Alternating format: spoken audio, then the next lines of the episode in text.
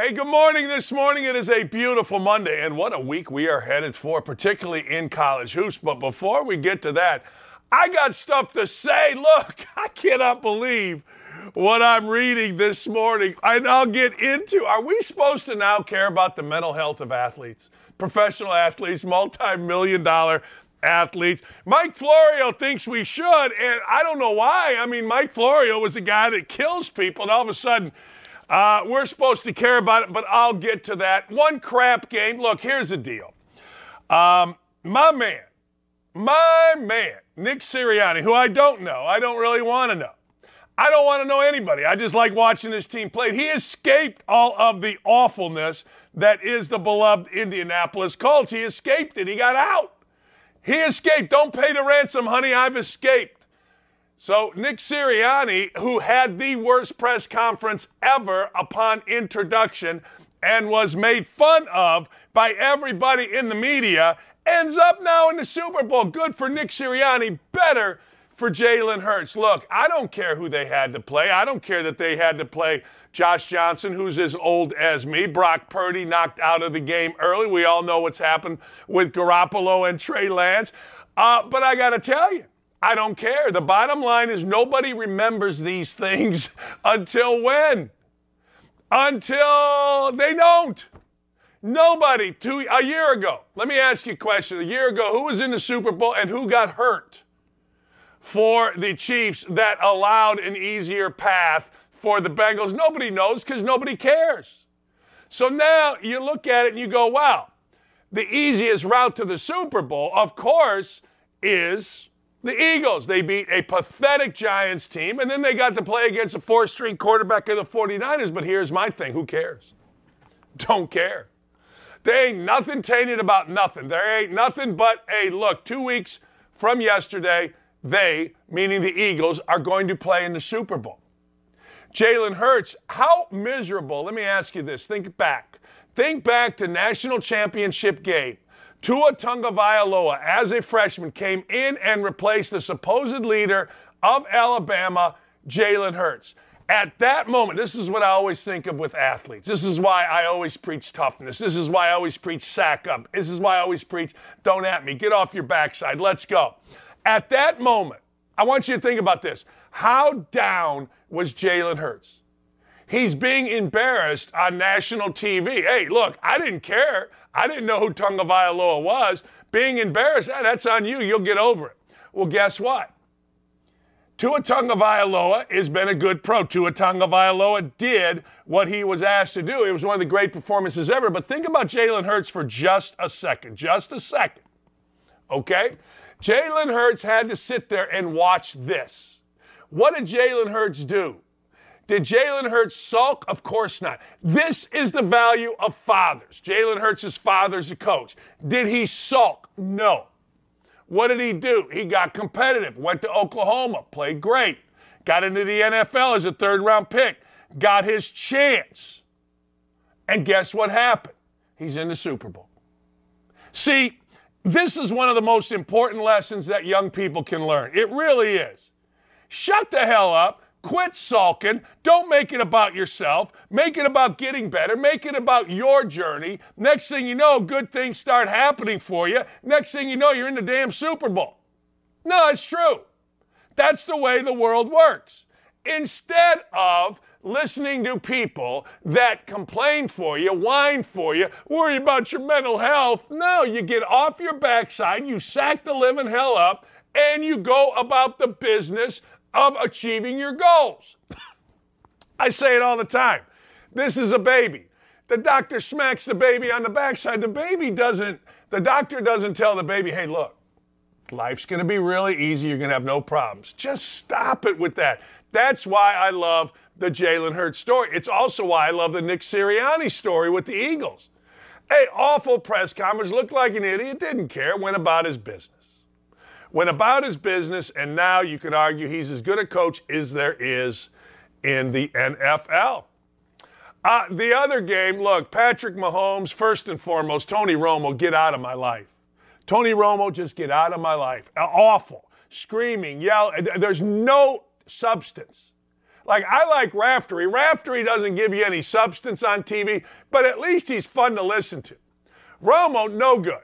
Absolutely no good. Uh, horrible. Don't let us listen to Romo anymore. Put him on the 10th game. But I digress. That's just for, for the side. All right. So now this is the opposite. Now, there's a saying. There's a saying in sports. Bob Knight said it. Stupid loses more than smart wins. It's a pretty good saying. Pretty smart saying. We all appreciate the saying. It's pretty good. Joseph Ossai.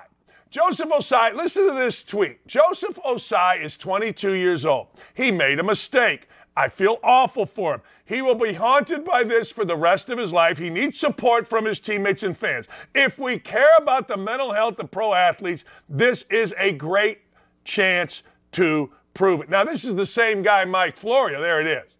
This is the same guy, Mike Florio, that absolutely buried Scott Norwood, that has absolutely buried people forever. But all of a sudden, now, I'm supposed to care about the mental health of athletes. I'm not going to lie to you, I don't.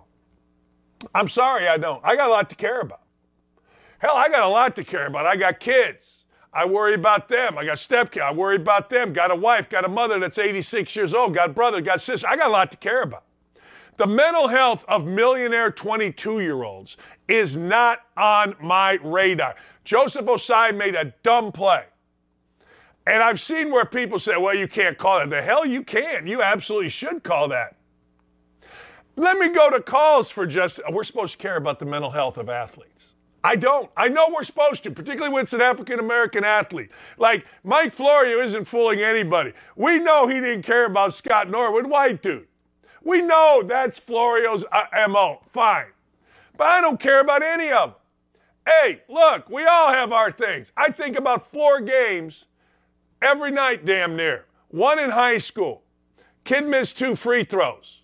Cost us state championship. What could I have done better? One in college. I turned the ball over against Virginia. Minute 18 to go.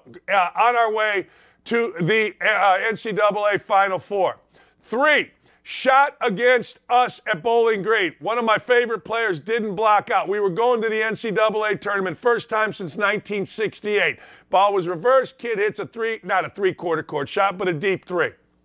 And in fourth, a blockout against uh, Penn State. Win the game, we got a chance. We don't block out, three point play. I think about it every night, so I get it.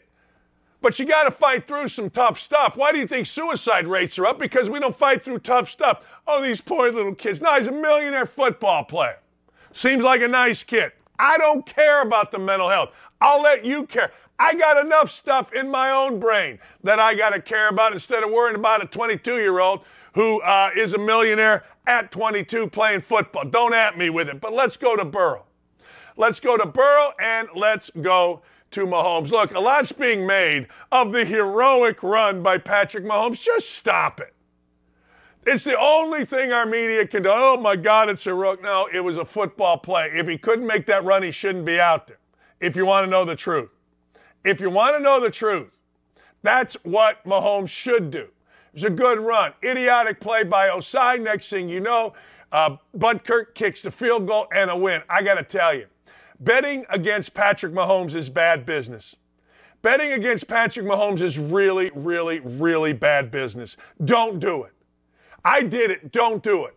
Yes, I know uh, the idiotic mayor of Cincinnati caught a bunch of hell for being an idiotic mayor. Who's not surprised? That guy reminded me of that other clown, Pete Buttigieg, who, by the way, a family member thinks should be president. Pull this, it plays jingle bells. But anyway, don't bet against Patrick Mahomes. Patrick Mahomes is the best quarterback that we have seen in our lifetime. Patrick Mahomes is the best quarterback that I have ever seen. He gets the ball out quick. He gets the ball out slow. He gets the ball out under him, side up. He just makes great plays. He's the Steph Curry of football. And if you bet against Patrick Mahomes, your brain is going to explode. Mine did.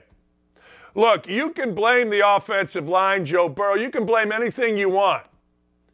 Or you could say this is why Mahomes won, but Mahomes was down basically to his nubbins in terms of receivers. They had no running game. And somehow, some way, everybody in the building knew when he got the ball back what was going to happen. Sure, he got helped by stupidity by this guy Ossai. Sure, he did. But everybody in the building knew what was going to happen, didn't you? This is the stuff that I like. When people come on shows and they break it down in detail, I, yeah, I kind of fall asleep. But when Patrick Mahomes got the ball back, you sat there, I sat there, and we went, somehow, some way, this guy is going to score. They're going to win. That to me is the sign of a great quarterback. It's how I used to feel about Russell Wilson. It's how I still feel about Aaron Rodgers. I still kind of feel that way, always have about Tom Brady, certainly Peyton Manning. There aren't a lot of quarterbacks that you feel that way. I didn't really feel that way about Burrow yesterday, and maybe it wasn't his fault. Maybe it was his line. Too many third and longs for Burrow. But I got to tell you, with Patrick Mahomes, it's no surprise that somebody on the other team does something dumb to help Patrick Mahomes. And I'll tell you why it's no surprise. Because Patrick Mahomes doesn't do dumb things. Patrick Mahomes does smart things. And he forces you to do smart things as well, and most people can't. Most people cannot keep on the smart, uh, smart, straight, and narrow. Most people can't do it. They cannot do it. Most teams, most people will be on the smart, straight, and narrow, and then next thing you know, they veer off course, have a problem, lose a game. That's exactly what happened yesterday. Exactly. Now, there's a lot of stupid that went into yesterday, and I applaud all of it. I'm here from all of it. Hey, Dylan, let's show, and I don't get this, maybe it's a joke, I don't know, but can we show the Empire State Building lit up with the colors of the rival? See, this is where the world stinks. New York should never celebrate Philadelphia, and Philadelphia should never celebrate New York. It's idiotic. We need more masculinity. We need more rivals. We need more oomph. Look at this. Let me tell you, you're a Giants fan, you're a Jets fan. You're like, what are you doing? Like, what is wrong with you? See, this is just like um, everybody gets a participation trophy. Uh, if we care about the mental health of Joseph Ossai, then we'll understand. Now, shut up. I don't care about the mental health of Joseph Ossai, and I don't care about, uh, I do care that New York has gotten so soft that it's praising Philadelphia. Look, let soft go to Detroit. Detroit's the softest town in America. Yeah, you get shot, but when you deal with Detroit basketball players or coaches, all they do is cry. Not Isaiah Thomas uh, and those guys. Uh, uh, uh, no, no, no, no. No, I'm talking about the high school, college coaches, and soft as hell. New York, you can't be soft. New York, you're overrated. From a college basketball standpoint, you're completely overrated. New York players stink. Everybody gets a New York guard, they think they're getting something. No, they get a pig. But I digress. New York and Philly, you should be at each other's throats. But you're not. Why aren't you? I don't know. I have no idea. You should be. All right, let's show a little Stetson Bennett. The weekend was nutty. Michele Tafoya is going to join us. Jonathan Hutton's going to join us. The weekend was nutty. You can't arrest Stetson Bennett. I'll be honest with you. I'm of the day where the cops, if they knew you, let you go. I can't tell you how many speeding tickets I should have got, but because the cops were Indiana basketball fans, they let him go. Here's a video of, Bets, of, of Stetson Bennett. He was arrested in Dallas on a public intox charge. He chose not to attend the Super Bowl or Senior Bowl to train independently in Dallas. Well, I would argue that maybe, just maybe, that training went a little awry. It went a little askew. It did. Now, yesterday, people tried to put out the cops throwing Baker Mayfield, uh, excuse me, against the wall as the Stetson Bennett video. No, no, don't get fooled by that kind of stupidity. No, no, that's not what was happening there. Not even a little bit. No. Stetson Bennett didn't get thrown against the wall. Stetson Bennett got arrested. But I'm not going to lie to you. I used to, whenever I got a speeding ticket, I took it to my Uncle Roy. He was a judge. I live in a world where a cop would get you home. And if you don't like that world, if you think that's a bad world, I do not care. That's my world. See, if I'm a cop, I go, hey, Stetson Bennett, man, you're Stetson Bennett. I like you. I like you. I ain't arresting you. There's no way I'm arresting you. Nah, you've given us too many good times. I get it. Like people aren't going to understand that. I don't care. I, I don't care. I mean, I'm not here. I'm here to tell you the truths of most people. And the truths of most people is not, well, everybody should be treated the same. That's not. Hey, look, there's a there's a caste system here.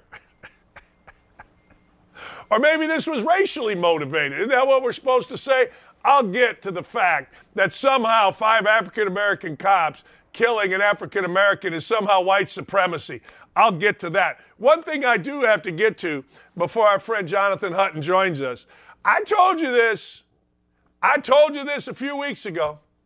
Nobody wanted to listen. But I told you. NFL officiating. Did you know? I got the notes right here. I got the notes from my discussion with one of the best NFL officials in the history of the NFL. I got the notes. Used to be 25 years or plus experience to get to the NFL. 20 years, right here. And now it's 8 to 10 years. You want to know why NFL officiating stinks? I'm going to tell you right here. Over half of the staff, over half, 52%, has less than 10 years experience. Less than five years experience is at 37%. Now, you all know the deal here. Let's just get it out in the open. The NFL, the last thing the NFL wants to do is have whatever that diversity study is say the NFL isn't diverse. So they got rid of older, not only white dudes, they got rid of older guys that used to be 20 to 25 years experience before you got into the NFL. Now it's 8 to 10. 37% have less, less than five years experience, 52% less than 10. It used to be you couldn't get in the NFL. Now they are. In the interest of getting younger, and you know it, diversity, of course. How many women, I mean, you just see it all the time. I'm not saying they're the ones that blew the call, but I'm saying there is a reason. And the last thing is instant replay. I don't care what anybody tells you. I've talked to referees. I almost talked, as soon as replay came out, I talked to referees and they're like, yeah, this is the worst thing ever for us. Because it puts doubt in your mind. It does. It puts doubt in your mind that they're going to show something that you missed. It's the worst. Eh, talk to any referee. A lot of them are my friends. A lot of them I have beers with. And they will tell you that's the worst thing ever. One of the best NFL referees in the history of the NFL gave me all these numbers and told me instant replay ruined officiating. And he ain't wrong. I totally understand it. Jonathan Hutton joins us. All right, let me go one direction. I, I, I saw somebody tweeted this. The NFL needs to forget about all their little rules about who. You got to have a third emergency quarterback out out there, don't you? You got to. Yeah, they, so they've uh, Dan. Good morning. Uh, uh, don't at me uh, is is on fire this morning. Look, they, they're going to add the third quarterback option back, the emergency quarterback. They, especially with the new COVID protocols that they've put in place, where you get up woozy, you're done, and that's based on the eye in the sky, not the medical evaluation on the sideline. So, they've got to bring that back. But I mean, it feels like five years ago they did away with this rule. This was done away with in 2010. 2010 was the final season of the emergency quarterback because they negotiated the CBA in 2011 with Kevin Mawae, who was the NFLPA president at the time he played for the Titans. And one of the things that the players won was an extra roster spot on the active roster for Sundays. Instead of 45 players, 46 players were going to be paid for playing in that week of the regular season. And by doing so, the NFL did away with the third emergency quarterback, where if you played your third guy, you could not play your number one or number two QB again in that game, but it did allow you an extra QB without counting as a roster spot. Now, it also benefited the owners because they weren't paying that player. They were paying him practice squad money, essentially. So, the 46 players instead of 45, they did away with this. So, the team actually still has the extra roster spot, but they use two quarterbacks active on game day like they always have, and they provide depth to another position with the extra spot. That that's the real reason why it went away. Um, they ended up paying a bit more money, even though the owners still win in a, a major way when it comes to the cash compared to the other uh, professional leagues.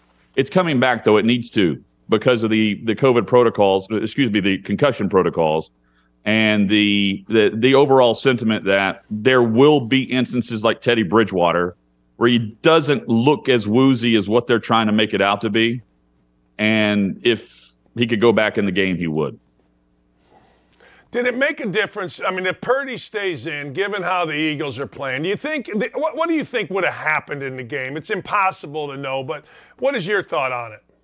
I still think Philly wins based on how that game was be, being played, but I mean, it was seven nothing whenever Purdy uh, got hurt. They end up tying the game with Christian McCaffrey, um, and from there, Dan, it's it's anybody's ball game with the way those defenses have played at minimum, it's a much closer game, and at minimum, it's a watchable fourth quarter for the NFC Championship. That was unwatchable yesterday in the fourth quarter, where you're down 21 points, then they make it 28, and all of a sudden, um, you know, they you're seeing the opposing offense run the football. You I mean, you have to be able to throw the football to win in the NFL. Uh, the, the, San Francisco wasn't even trying to. It completely handicapped Kyle Shanahan's offense. Uh, and the funny thing is, they they didn't even have a based on last night's roster that I checked. They don't have a practice squad QB. They had two quarterbacks on their roster. Um, Jacob Eason was let go from their practice squad January 3rd because Jimmy G is very close to coming back. And I, I get the sense that he would have been the third and we would have seen Josh Johnson go back to the practice squad a week later for the Super Bowl, hypothetically. Here again, I'm just reading between the lines on what they could have done. They didn't have another quarterback to bring up and have in his emergency, even in this situation, based on yesterday's roster. Um, Eagles easiest path, given what happened with San Francisco, are, are the Eagles going to go into the Super Bowl undervalued because of playing a me- mediocre at best Giants team and then obviously a shorthanded Niners team? I don't think so. Uh, not undervalued. I mean, they they can beat you in so many different ways. Easiest path. I mean, they they went through the NFL's number one defense. Um, even though Bosa was scraped up, sliced up, injured throughout yesterday's game as well. Um, and I mean, they were facing the last pick in the NFL draft. So congrats to the Philadelphia Eagles.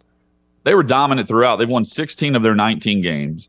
They've won in the playoffs by a combined score of 69 to 14.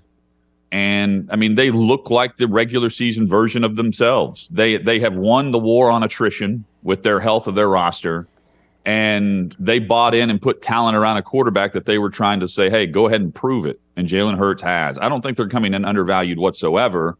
And I think the majority of the, of the public want to see Philadelphia win, quite frankly, because I think there's Kansas City fatigue in all of this. It would have been an epic matchup, in my opinion, to see Philly and Cincinnati because you're getting two fresh young quarterbacks uh, on the big time stage with a chance to put their first Super Bowl behind them. And in both cases a chance to cash in. They're both going to, but they can uh, they could have uh, essentially had two QBs going for the mantle at quarterback, and instead it's Patrick Mahomes yet again. Uh, Patrick Mahomes yet again on a bad ankle call uh, late out of bounds. Joseph Ossai, what did you think of the call? Yeah. Uh, it was uh, fine with the call. Um, yeah, you, you touch the quarterback in this league, you're going to get a penalty. Um, do I think he feels awful? Yeah. I mean, his his post game presser at his locker uh, would tell you that. But in the moment, he said he was trying to push Mahomes backwards and get him out of bounds uh, because you could tell he was going towards the sideline. He was trying to push him backwards, try to keep him in bounds. Again, this is what he said to run more clock. Sure, whatever. The guy had a foot out of bounds. And at that point, if you push him, and I mean, let's face it, with everyone going to the sideline, to the ground in that moment, that was a consistent call that has seen some penalties thrown throughout the season in the same fashion. I don't disagree with it based on how they've called it. There was a misholding call on that same play. Um, routinely, we will see inconsistencies with a fumble. You know, uh, the option for the the each individual umpire or referee to rule it a fumble or an incomplete pass. In this case, it was Mahomes playing on the bum ankle and picking up a first down and Ossai not not using common sense. Just push your hands back. Don't extend your arms, and you're not going to get the penalty. It immediately pushed them into winning range, not just scoring range, but winning range with Butker.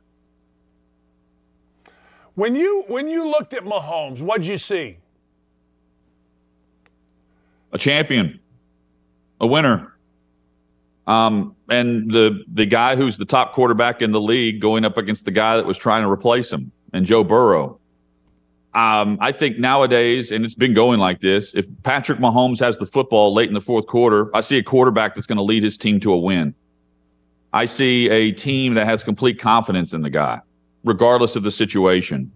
And it's very rare, but the team that has been the face of the AFC, the team that has represented the Super Bowl, um, much like we saw from the Patriots, has a bit of a chip on its shoulder.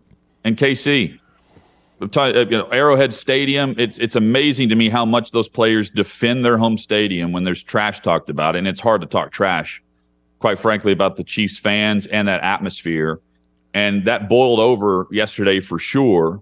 Um, and you've got Mahomes, who feels like he hasn't been talked about as much as some of the other QBs, Allen, um, Hurts, Burrow. Take that for what it's worth. I mean, he, he's still the top QB right up there in the league and Andy Reid going against his former team in Philadelphia for a chance to not allow them another Super Bowl and a chance to get another one of his own. I, it, it's rare that a, a team like KC comes in feeling like an underdog and you can actually believe it. But Philadelphia has been the team that's supposed to win. KC's been there and done that. But Philadelphia has been the unquestioned number one seed and the team that has all the superstar power. Meanwhile, KC traded away their top wide receiver. So there's a you got the Kelce Bowl as well. It's it's a very intriguing storyline where the league always wins on the storyline level. Most of the time, though, the Chiefs, whenever they want to talk underdog, I give an eye roll. And in this in this case, I'm very intrigued because it's their top stars talking it.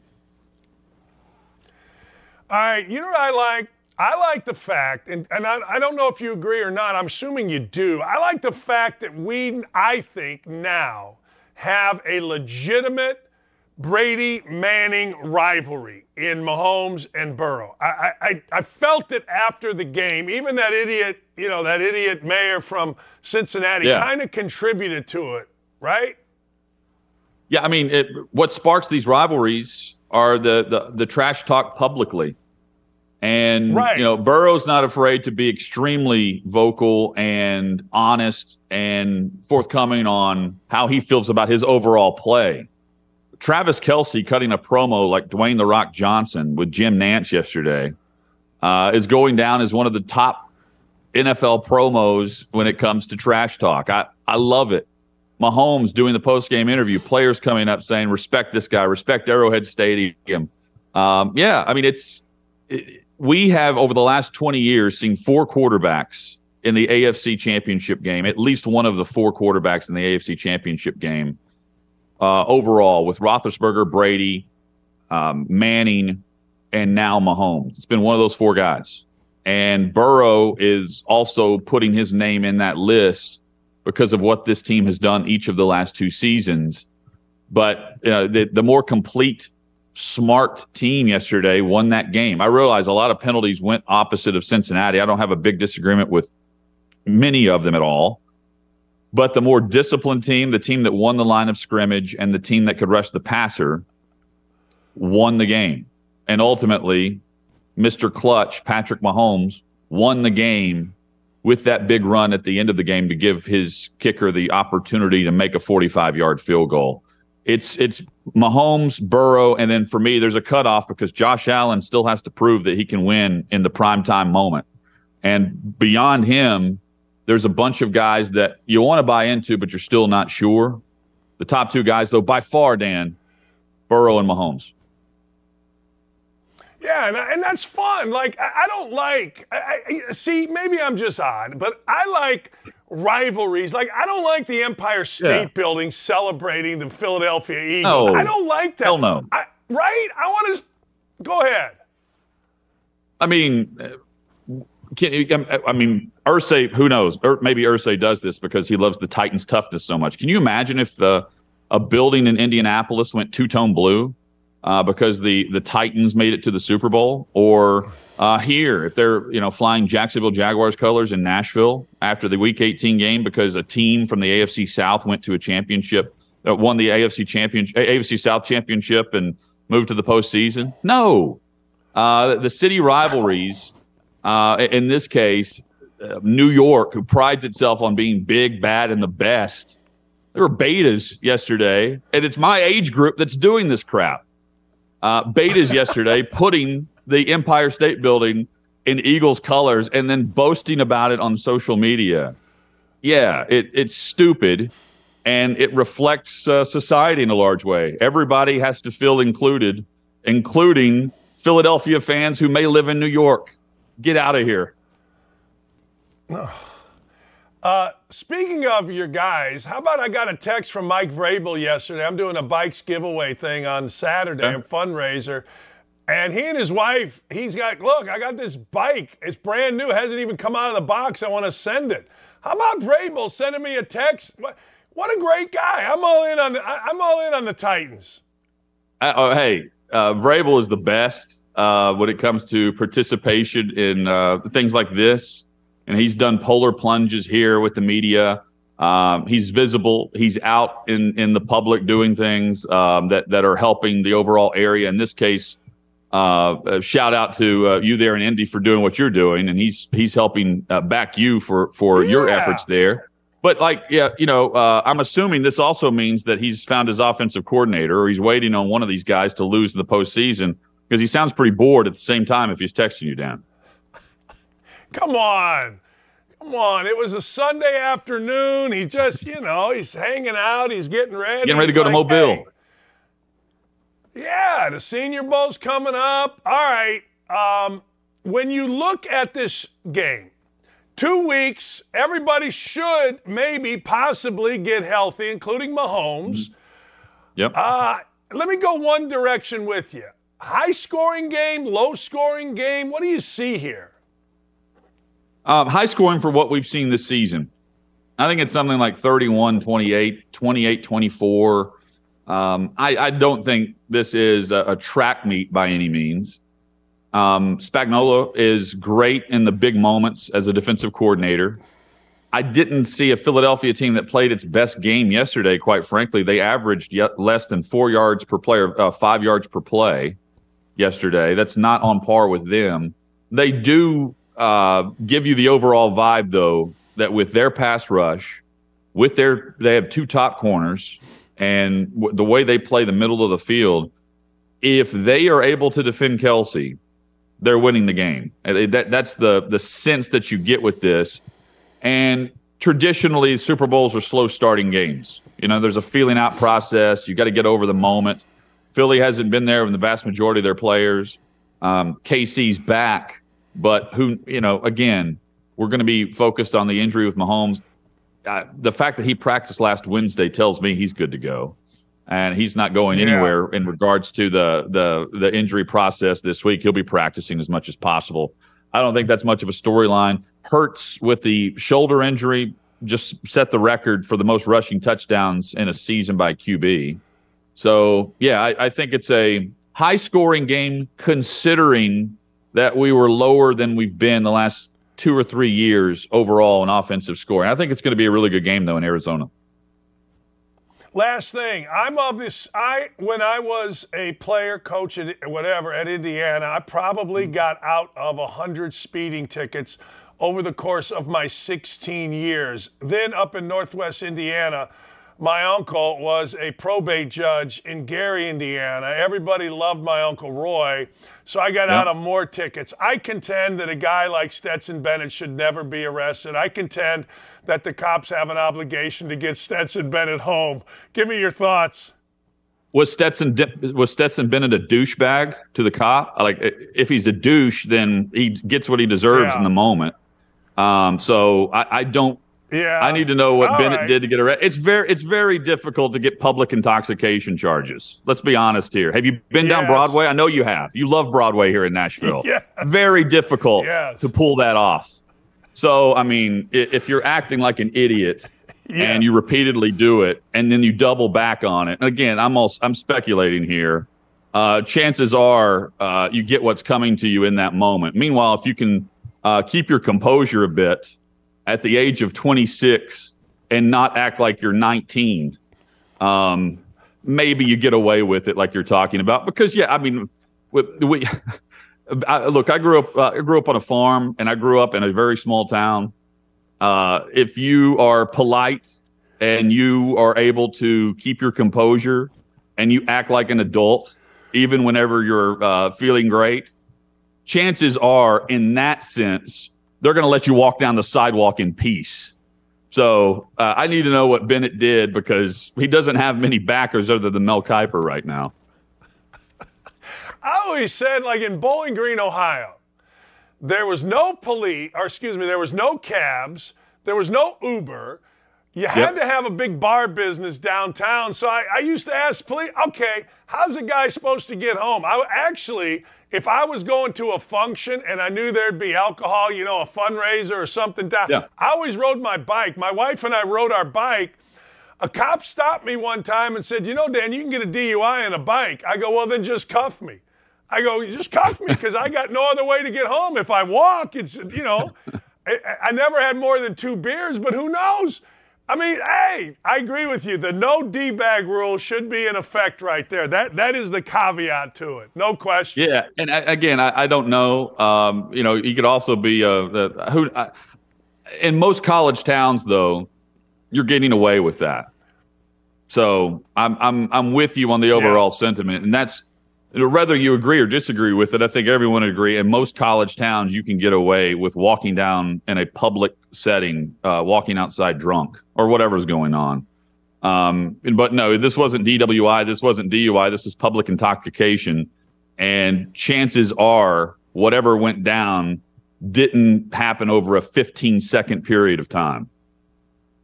Right. No, I agree. No, that's a good point. All right, my friend. Thanks for the time today. Great stuff.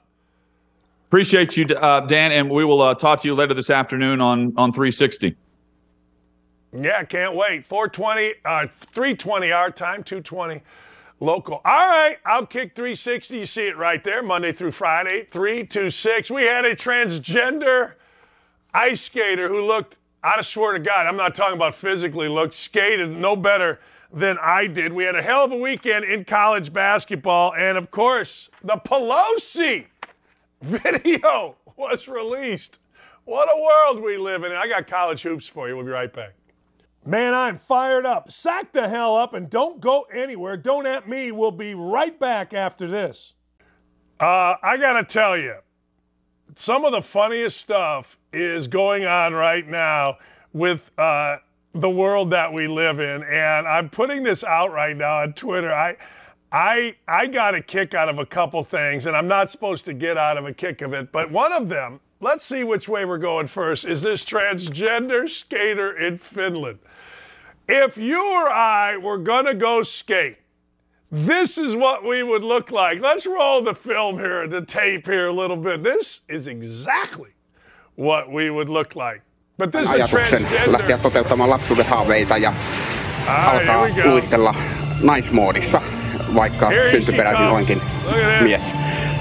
Ja tuota, sieltä on niin yhdeksän vuotta aikaa, eli siihen yhdeksään vuoteen sisältyy aika paljon. Eli kun lähdetään ihan nollasta, niin ihan jo sitä, että pysyy pystyssä kahdella jalalla, pysyy pystyssä yhdellä jalalla ja sen jälkeen rupeaa niin uskaltamaan tehdä jotakin siellä jäällä. Ja sitten alkaa pikkuhiljaa kisaamaan ja esiintymään näytöksissä ja niin edelleen. Että sanotaan, että aika kivaa ura on ollut, mutta tietysti korona tuli vähän sitten väliin, että se sitten sotki, sotki kuviota. Mutta tota, eteenpäin mennään ja homma jatkuu. Mahtavaa. Näiden EM-kisojen slogan on Tule sellaisena kuin olet. Can't say nothing, right? It's transgender. You're a hater. You're dangerous. You pr- inciting violence. If you say what, what everybody would say, look, I'm 60 years old. I look like this. I'll, I'll skate better than that. What is that person thinking? Well, I'm transgender. I can do this. Hey, I don't care if you're transgender, male, female. I don't care if you're a dog, you're I don't care what you are. Don't. Just don't. There's no reason. Don't. Stop it. I had a friend of mine that used to say, Stop it, stupid. Just stop it.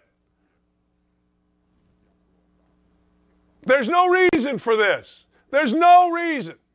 Like, I guess just when we think transgender dudes, women, I don't know, are going to take over women's sport, we get this. So maybe there is hope, at least in the figure skating world. I don't know. But my God. I know, I know. Oh, this is beautiful. This is art. This is someone coming out of their shell. Yeah, yeah, yeah, yeah, yeah, yeah, yeah, yeah, yeah. Yeah, yeah, pull this. It plays jingle bells. Uh, Senator BS says it's more sad than funny. Probably right. But at some point, we have to be able to laugh in this world that we live in. And I choose to laugh. Seriously, you got to. what are you doing? Blades of Glory, according to Jason Leary. Oh man, I got to tell you, that is precious. That is just beautiful. I don't think this is funny. I don't think this is beautiful. I don't know what to make of this. Let's roll the Paul Pelosi body cam tape. You guys got to tell me what to make of this. I, I, don't know. This whole thing is very, very odd to me. Let's see it and get your reaction to it.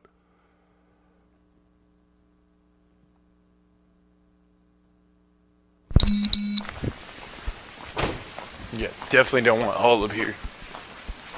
I definitely don't want Olive here. Hello.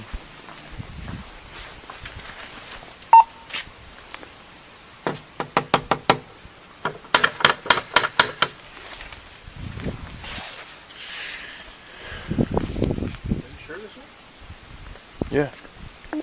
Fucking said 2620, right? No, 2640. Oh, 40. Yeah, it, li- it literally said in there. Hi. How you doing? Oh yeah. What's going on, man? Everything's good.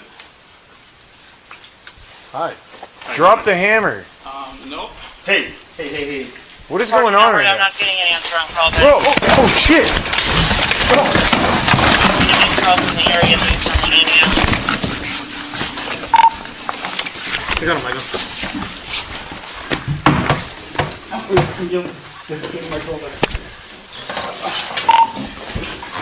Edward 14 Everton, backup code 3. Code 3 backup at 26 Give me your fucking hand! units code Give me your fucking hand! 40 Broadway for 14 hours.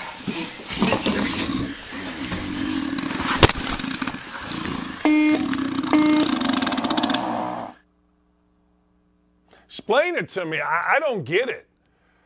You know, I nobody I looked like he maybe had a drink in his hand or holding on to the hammer. The dude was obviously violent. This was nothing like it was portrayed by the media. I mean, if you think this is a gay lovers quarrel, you're out of your mind. There's nothing like that. Paul Pelosi, why he was standing there so calm, I don't know. Maybe he subdued the guy, maybe he was drunk, I don't know. But the guy was obviously there for a reason, and that reason was to inflict a sick, sick plot to hurt, I assume, Nancy Pelosi, like he said, but also take a hammer to Paul. This is this is nothing. Not a shock. I mean, the idiots in the media never get it right, but this is nothing like it was portrayed. This is violent, and I hate to see it. I do. I absolutely 1000% hate to see this. I know we're supposed to, I don't know. What are we supposed to do? We're supposed to make fun of Paul Pelosi? I, I'm not.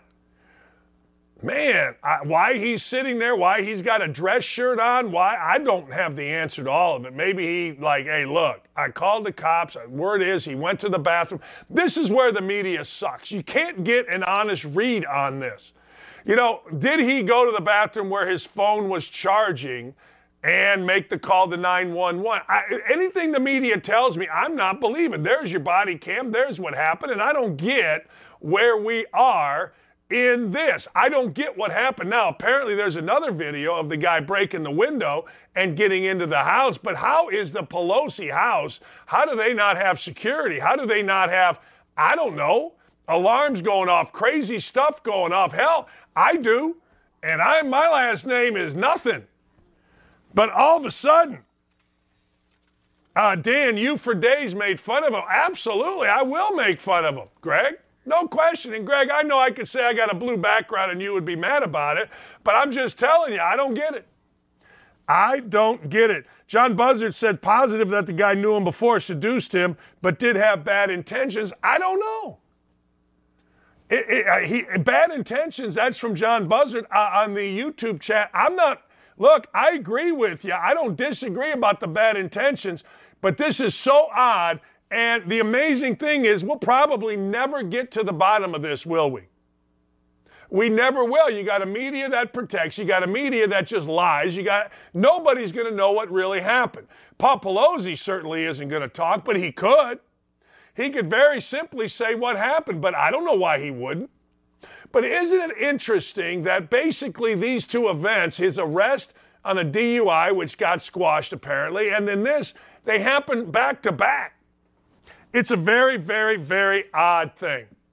It's a very odd thing. All right, let's talk about basketball.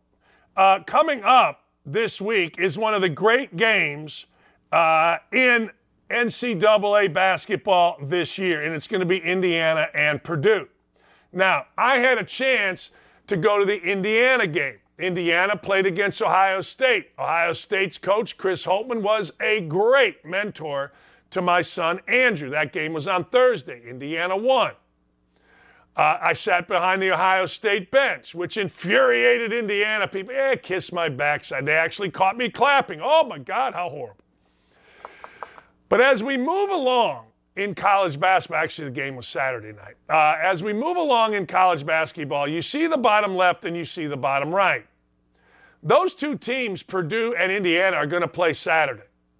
And it's going to be one of those games where the entire state of Indiana is going to be watching. Look, Indiana beat Purdue for the first time in 100 years last year. They did. Last year they won. Rob Phinisee lost his mind, hit a shot. Everybody's a hero. Indiana's better right now than they were last year. Indiana's got athletes, but Purdue is the best team in college basketball according to resume. Purdue has a man masquerading as a mountain or a mountain masquerading as a man. It's going to be the best center matchup in a long time. Trayce Jackson Davis, who gets, I don't know, 20 and 20, and Edey, uh, what's his face, Edey, who gets 30 and 15. Zach Edey. It's going to be unbelievable. And I'm telling you, I'm doing an event during the week where we're going to raise some money for my bikes program, but we are going to watch the damn game too. Oklahoma beat the hell out of Alabama. Look, here's the deal. You can put those scores back up if you want. Here's the deal on college basketball Saturday afternoon, road games, home games to some, in conference are a mother. So Alabama comes into Oklahoma. Porter Moser's no idiot. His team just gets rocking and rolling. This game wasn't even close, and you're talking about the number two team in the country. You're talking about the number two team in the country. TCU's been beating everybody. Afternoon games in conference. Hardest thing to do, TCU. You beat Kentucky at Kentucky. I wonder, over the course, let's just take the last five years, what are teams' records the day game after they beat Kentucky in the SEC? I'm telling you, what are their records? Look at the home team. Well, that's not true. No, no, that's not true. The home teams. Tennessee, Texas, and Tennessee. Texas never had a chance. Tennessee might be the best team in the country. If I were going to say who's playing the best now, it would be Purdue, Tennessee, Indiana. Indiana's playing great. I mean, say whatever you want. They've won five in a row.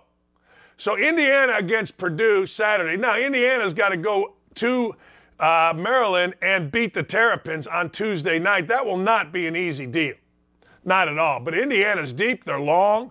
Uh, if uh, Drew Schifino, Jalen Schifino Hood, whatever the hell his name is, if he shoots it lights out, Indiana's going to be in great shape. He made him so easy against Ohio State. It's fun to watch. And before we go to break, I always do this. Indiana fans are awesome. Whenever my family and I go to Indiana games, it's unbelievable. Like, there are always a couple of D bags. There was one little D bag you know, uh, who actually was friends of my son. But other than that, the D-bag factor is very low. There's a couple older guys, but guys taking up, coming up and taking pictures, guys saying hello. It's awesome. It's absolutely awesome. I had a chance to have a nice chat with Scott Dolson, the athletic director at Indiana. Great chat with my former teammate, Brian Sloan, son of Jerry. Great chance to talk to Jimmy Boylan, who is was the head coach of the Chicago Bulls. He sat with us. Just a fun, fun night. And as always, I thank you, Indiana fans, for your lifetime love affair with me and La Familia. You treat my wife great. You treated Jared great. You've always treated my son great. And I always and I always want you to know that I absolutely appreciate it. I do. I appreciate it more than anybody can know.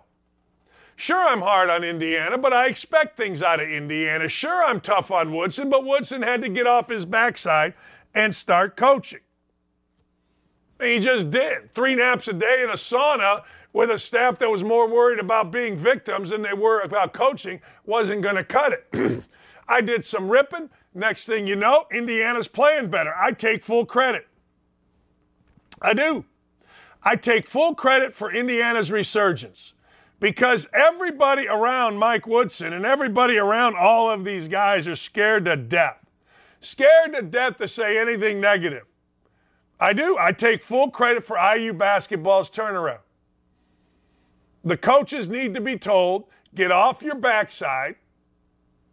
The coaches need to be called out. And frankly, calling them out worked. See, you can get to Indiana or Duke or North Carolina or, or any of these great programs and settle in. Woodson settled in.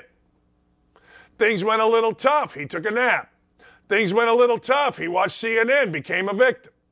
He's always a victim. They're, everybody's a victim. We're all victims. The whole world's victims.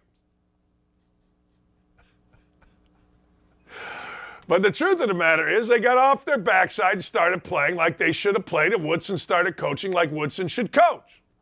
Purdue, that's just what they do. Now, everybody's talking about the beautiful mind of Matt Painter.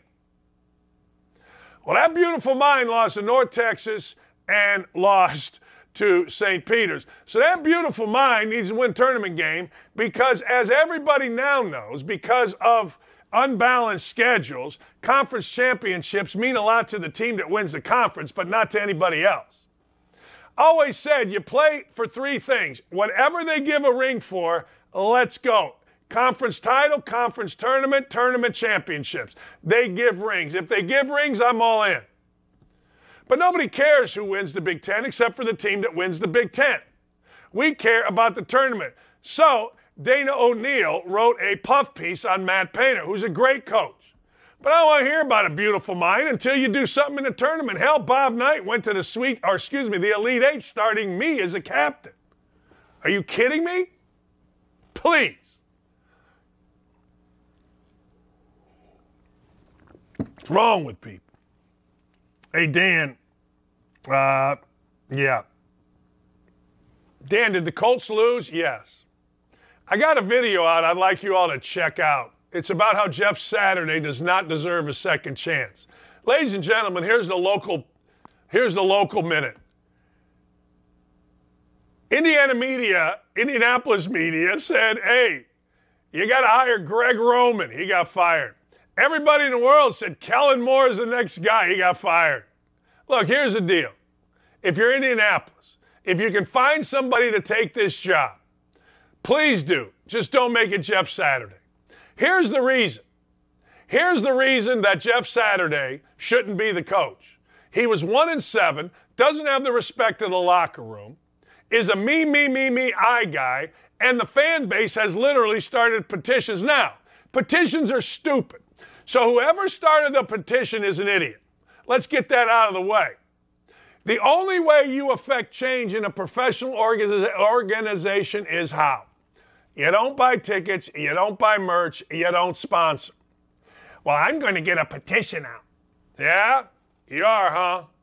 Okay. What's that going to do? We got 1,500 signatures. Yeah?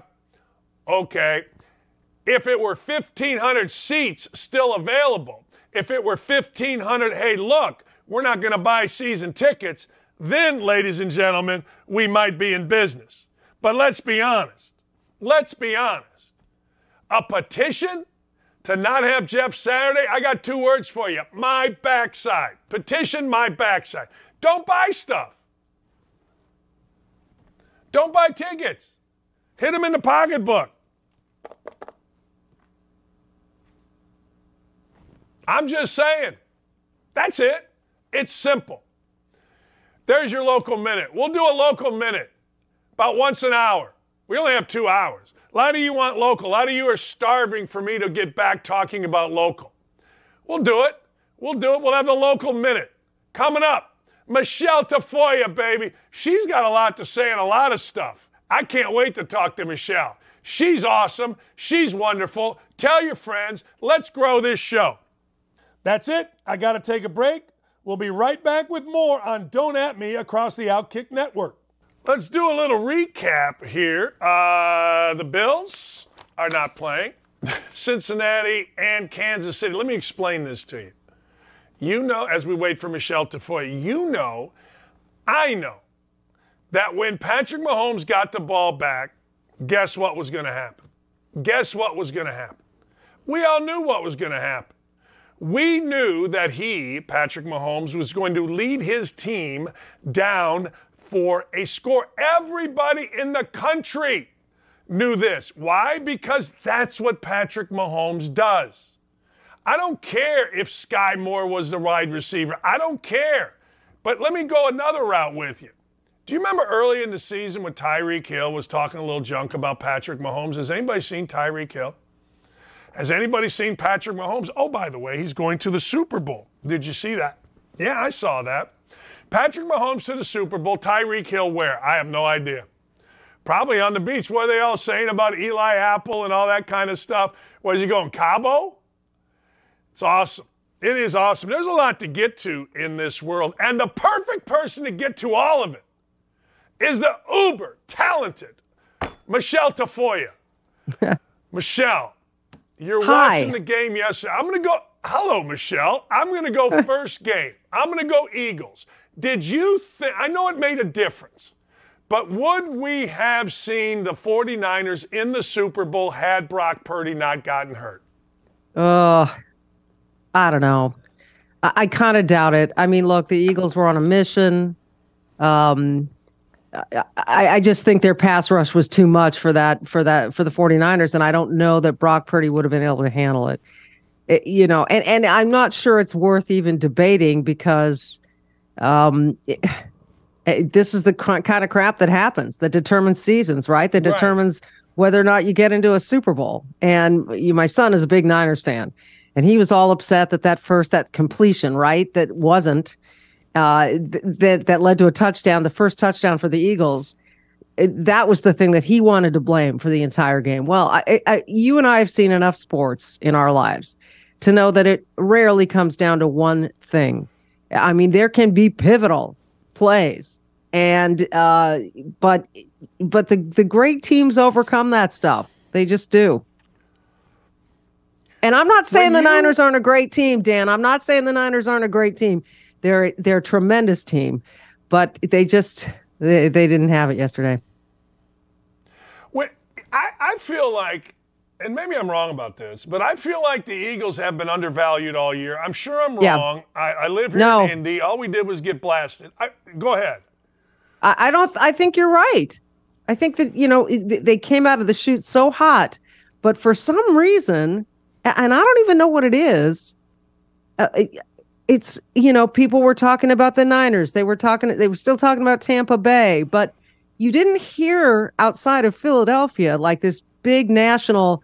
The Eagles are the ones to beat. You you didn't hear that, and so yeah, I I agree with you. I think that they were sort of it- it's it's a little strange now to to have watched them yesterday and and and and uh, and realize that that's what people were doing. They were, I think, just underestimating.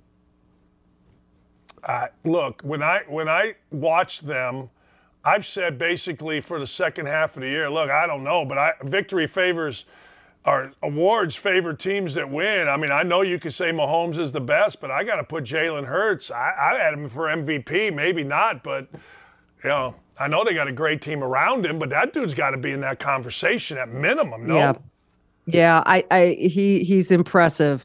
The whole team is impressive. I, I think you know obviously what makes Patrick stand out and and this was this was the great the great thing that I heard going into yesterday. The best quarterback in the NFL is Patrick Mahomes.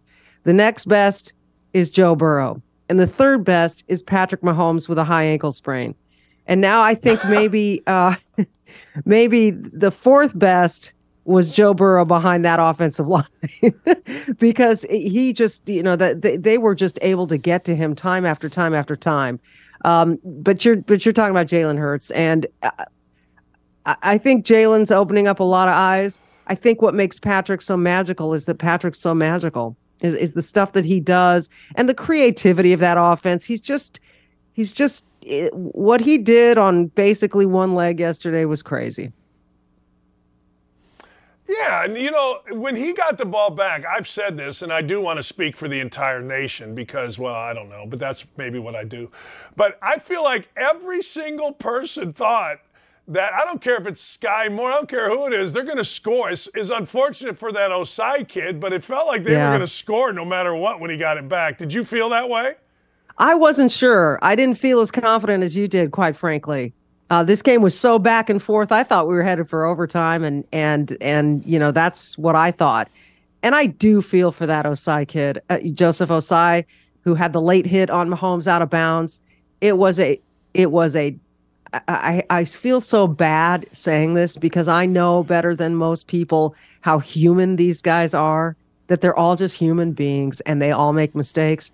It was a dumb play. They were clearly out of bounds. There was no need for him to even touch Patrick Mahomes at that point, let alone shove him in the back. But to understand the price he's going to be paying inside that mind of his for the next who knows how long, that's that's got to hurt like hell. So certainly that instantly put them in field goal range and boom, game over. But I didn't necessarily have that same belief that that Mahomes was going to get it done. I I was astonished on that same play that he was able to scramble as much as he was without Cincinnati without uh, Cincinnati getting to him. That kind of surprised me. So um, after that happened, then yeah, I knew some way, shape, or form they were getting into field goal range. But uh, I uh, I really I really do I feel bad for kickers when they miss kicks, Dan, and I feel bad for that Ossai kid. And I know fans get to pay to rip on their players but these guys are young and uh, to see that kid sobbing on the sideline broke my heart you know, um, I, full disclosure, was dumb enough to bet against Patrick Mahomes, so maybe that jaded my thought of, yeah, he's gonna, he's gonna go. I'll say this about Ossai. I was 22 years old, a junior, or 21, a junior at Indiana, and I turned the ball over in the Elite Eight against Virginia to go to the Final Four. And people egged my apartment. They threw my grill. And I got to tell you, it made me stronger. It made me tougher. A friend of mine missed two free throws with no time on the clock in the state championship game. My high school teammate, state championship final four. He became the CEO of a company, and he's like, Yeah, had I not missed those free throws, I don't think I'd have been tough enough to handle this. So I look at it like, All right, yeah, it's going to be awful for a long time, but there is opportunity yeah. to come out the other end. But hey, right now, there, oh, right now you have a choice. You either turn to God, turn to booze. That's kind of what you do in yeah. those situations. I think there's probably some in between there, Dan. I think there's probably okay. some in between. All right. I, t- okay. I don't think it's just that that binary, but uh, right. you know, I, I, but I, I do hope. I, I hope what you're saying is true. I, in this day and age, you see people um, collapse so easily. Now, NFL players are a different breed and they're tougher and stronger than yeah. a lot of people mentally. And so I hope that that's true for Ossai, that this totally, you know, turns him, makes him want to be tougher, makes him want to make up for it all the rest. That's that's what you want adversity to do to people, right? You want them to come out stronger on the other side. You don't want them to to crumble underneath it. And quite frankly, I pity anyone who has not had adversity in their lives because that's a really boring life. And then you don't get to find out what you're made of. So I hope Joseph Ossai goes and finds out what he's made of. Michele, also full disclosure, and this is, I swear to God, this is true. There's not two days in a row that go by that I don't think about screwing that game up. I swear to God. Really? two days. Like, really? Oh God, I'm, it's 40 years ago. It, it's 40 years ago, and probably not two days in a row. That there's four games in my life that I think about, and uh, two coaching, two playing. And I swear to you, uh, and so you know, you, you, I don't know, you deal with it, and, and you move on. Did you? You you're a nice person, okay? I I'm not. Okay, I'm not full disclosure. I mean, I'm nice, but the Statue of Liberty putting up the Eagles colors. I like rivalries. I like angst in my sport. I like Give me your thoughts. I didn't even see this. Uh, the Statue of Oh. Liberty put, put put up Eagles colors. I'm sorry. The Empire No, fill me State in. I, lo- I love not- getting breaking news in my head. Go ahead. What what happened? The Empire, we'll show it to you here in a minute on the screen. The Empire State Building put up the Eagles colors. There Oh, it is. Can you see that? Okay, I can see that. You originally said the Statue of Liberty. I was thinking that's a I little did. that's a stretch. Uh, okay, Yeah, there you go. yeah. So they're Philly fans in New York because neither of their teams made it. Are you sure those weren't Jets colors? And you and they're th- and they're trying to say we got next. Are, are you sure that there's no homage No. to the Jets there? no. Okay. No, All right. because they said in the social they said in the social media post, congratulations to Philadelphia. I, it, I, I like I like Bobby Knight against Gene Keady. I like Yeah. Parcells against the world. I like John Thompson against Hoya Paranoia. You know, Yeah. you know what I mean? Like, yeah, that that are we weird. So so then, but then on they didn't do like the Kansas City Chiefs colors on the other side of the building or something. So in other words, it sounds like the Empire State has decided they're going to adopt the Philadelphia Eagles through this process. Is that is that a fair assumption? Unless some unless I have not seen the other side of the building. Maybe they. this is not an equal opportunity Empire State Building. This is we're jumping on the Eagles bandwagon. I that sounds a little more uh, uh, up the New York alley, if you ask me. And I love New York, but the, it sounds like sounds like they're adopting their little brothers uh, to the west or south or however that that works out. Um, the southwest. I don't. I can't see my map right now, but um, it, it sounds like that. They're going to adopt the Eagles, which hey, that's cool. That's cool. Um, it's that side of the country. They, they can do whatever they want. I, it's just the Empire State Building. I my feeling is they really like playing with their colored lights out there. All right. Um, this I call the Mike Tirico test. All right. Uh oh. Okay. When uh, when when when Mike and I would do uh, Tuesday night Big Ten games, we did it for five years on ESPN, and we ha- had a test with Mike, and it would be all right. We're sitting at the scores table, and I'd say, "All right, Mike, what's the what do you think the spread is?" He swore he never looked. I don't know, and without looking, he was usually pretty close in the over under. So, Michele Tafoya, this is the Mike Tirico test. What do you see the spread of the Super Bowl being? I'm going to assume you haven't looked yet. I haven't looked. I'm not a gambler. Do I look like a gambler to you? No, but uh, but you're a sports person that ha- would have like you've watched the games, you study, you know the people, so your Yeah. insight is valuable here. Yeah, I'm just so bad at this part of the thing. Uh, but uh, I'm going to give you my best shot here. Okay, I'm giving it. I'm going to Yeah. give you my best effort. I'm going to say Kansas City's going to be favored by five. It's interesting. Kansas City, at least according to DraftKings, is an underdog. Philadelphia Ooh. is giving two. How about okay, that? interesting. That is really interesting.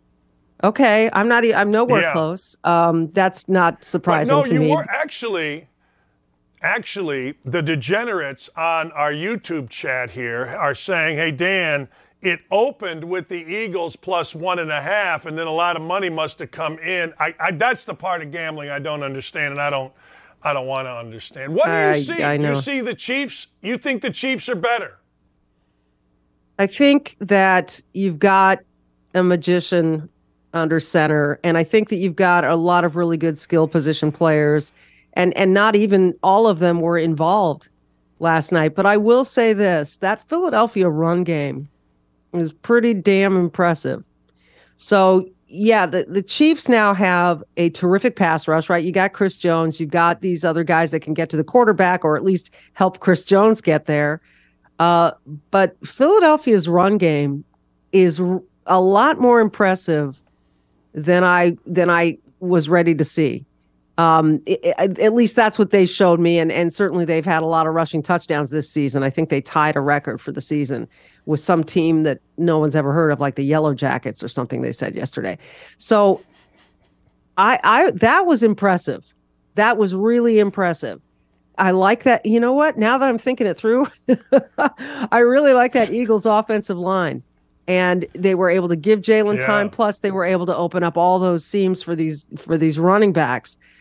If Philly may be the more complete team when you think about it, there's just a magic about Kansas City. There's just a magic about Patrick Mahomes. I- I'm excited for this game because you got two really talented, super fun, unbelievably gifted quarterbacks to watch. Um, I like the head coaching contrast. I, I like it all. I'm I'm excited for this. I had picked Cincinnati. I thought they were going to win, but they just had no way to protect Joe Burrow yesterday enough to to to give him the opportunity. So here we go, Kansas City, Philly. I love this game. I think it's full of interesting characters. It's the it's the Kelce Bowl. It's the Andy Reid Bowl. It's the Super Bowl. We got we got a game. Um, there is a there, there is a picture of Zac Taylor saying it's rigged on the sideline, talking about officiating. Zac Taylor, obviously the coach of the Cincinnati Bengals. Um, that ain't a good look. I mean, it's a great look. It's a great look for me. What were your thoughts of two things? The officiating, and then I know you put out on Twitter who had the better national anthem. What was the result of that of your informal poll? my informal poll, most people thought the AFC, the retired um, military guy, was the better of the two. I, he was awesome. Gosh, that moved me. Uh, so that's that. Uh, I did not see the photo of him saying it's rigged. And now, are we talking a, a video where someone's reading his lips saying it's rigged? Yeah, and you can kind of see it now. Who knows, right? I mean, maybe Yeah, that's the name knows? of a play call, right? but what it, Could be. people maybe maybe you yell out just so the officials hey hey hey burrow it's rigged and then you call 246 omaha and then you make a play right uh, Who knows? I mean, I, I I didn't I didn't love all the officiating. Um, I, I tend to prefer the games where they let them play unless it's absolutely blatant. But but rules are rules, and every officiating, you know what, the idea that it's rigged. I- I don't see how in the hell that could benefit anybody. And and now look, we're living in a time where where we're not getting honesty from a lot of people, where we're questioning all our institutions. So maybe everyone wants to question NFL officiating as well. But if it ever, ever leaked anywhere that there was some something rigged about the officiating, this league is done. So I I right you know I I just can't see it. I can't I can't see it. Uh, I mean, I didn't see any particular call yesterday that I thought, "Oh my gosh, it's a terrible call." You know, you can point to that that com- that completion that was really an incompletion in the early game. Uh, but you know what they did? They got around it. They got to the line. They got the next playoff. Them's the rules, right? So no one called to review it, and none, none of that, and that, and that was probably an oversight. They they should have called to have that play reviewed when they saw the receiver get up and go, "Let's get together, let's get together." Um, but I mean, to me, that's an automatic. Wait a minute, maybe we should throw the red flag, and they didn't. But so whatever, you can question that all you want. The Niners didn't call that, didn't throw the flag. Um, to the idea, so that's the only moment to me that was, unless you can point out another one, that was a real miss it, it it seems to me one of the great things that the NFL broadcasts have done is they've put a former official in the booth with these guys, with the play-by-play announcer and the analyst. And I didn't hear any particular call that was, oh, this this is brutal, or this, you know, that shouldn't be, or this should be, or I, I didn't. It seemed to me that all the calls that were made on the field were pretty much confirmed by these now uh, unbiased guys in the booth that have been there and and know the rules inside and out. So, did you? Am I missing something? No, no. And Gene Steratore, I'm not going to say he's a friend, but but I we used to hang out. At, I drive him to airport, or he'd drive me after I was doing games. So, uh, Gene is a pretty straight shooter. My wife, who is a Hall of Fame uh, a former All American Olympian softball player and the winningest coach at Syracuse and Bowling Green in softball, swears that every sport other than hers is rigged. And she's like, This is rigged. I go, Well, I, I, coached basketball for 30 years. I didn't feel any games were rigged. It turned out one was. A kid was throwing a game for Toledo. And her answer Ooh. is always, See, see, these are rigged. So. I don't know. Well, it's one thing I, when a kid is throwing a game, right? It's one thing when a yeah. kid is throwing a game so he can get a paycheck. It's another thing altogether when the officials are doing it. And and so I just find it really difficult to see that. I I I know it's what people want to want to think and want to believe, but um, I, I, just I don't I don't see it. I'm sorry. I there are times, believe me, where I go, God, another flag? Are you kidding me? I do think yes. there are times when a game is over officiated, when I think there are too many flags.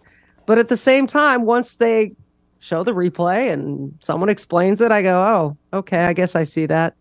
Uh, so, you know, look, it's. It, there are rules, and the NFL rule book is about the same size as the U.S. tax code. So I think that, you know, it's. These officials have a tough job.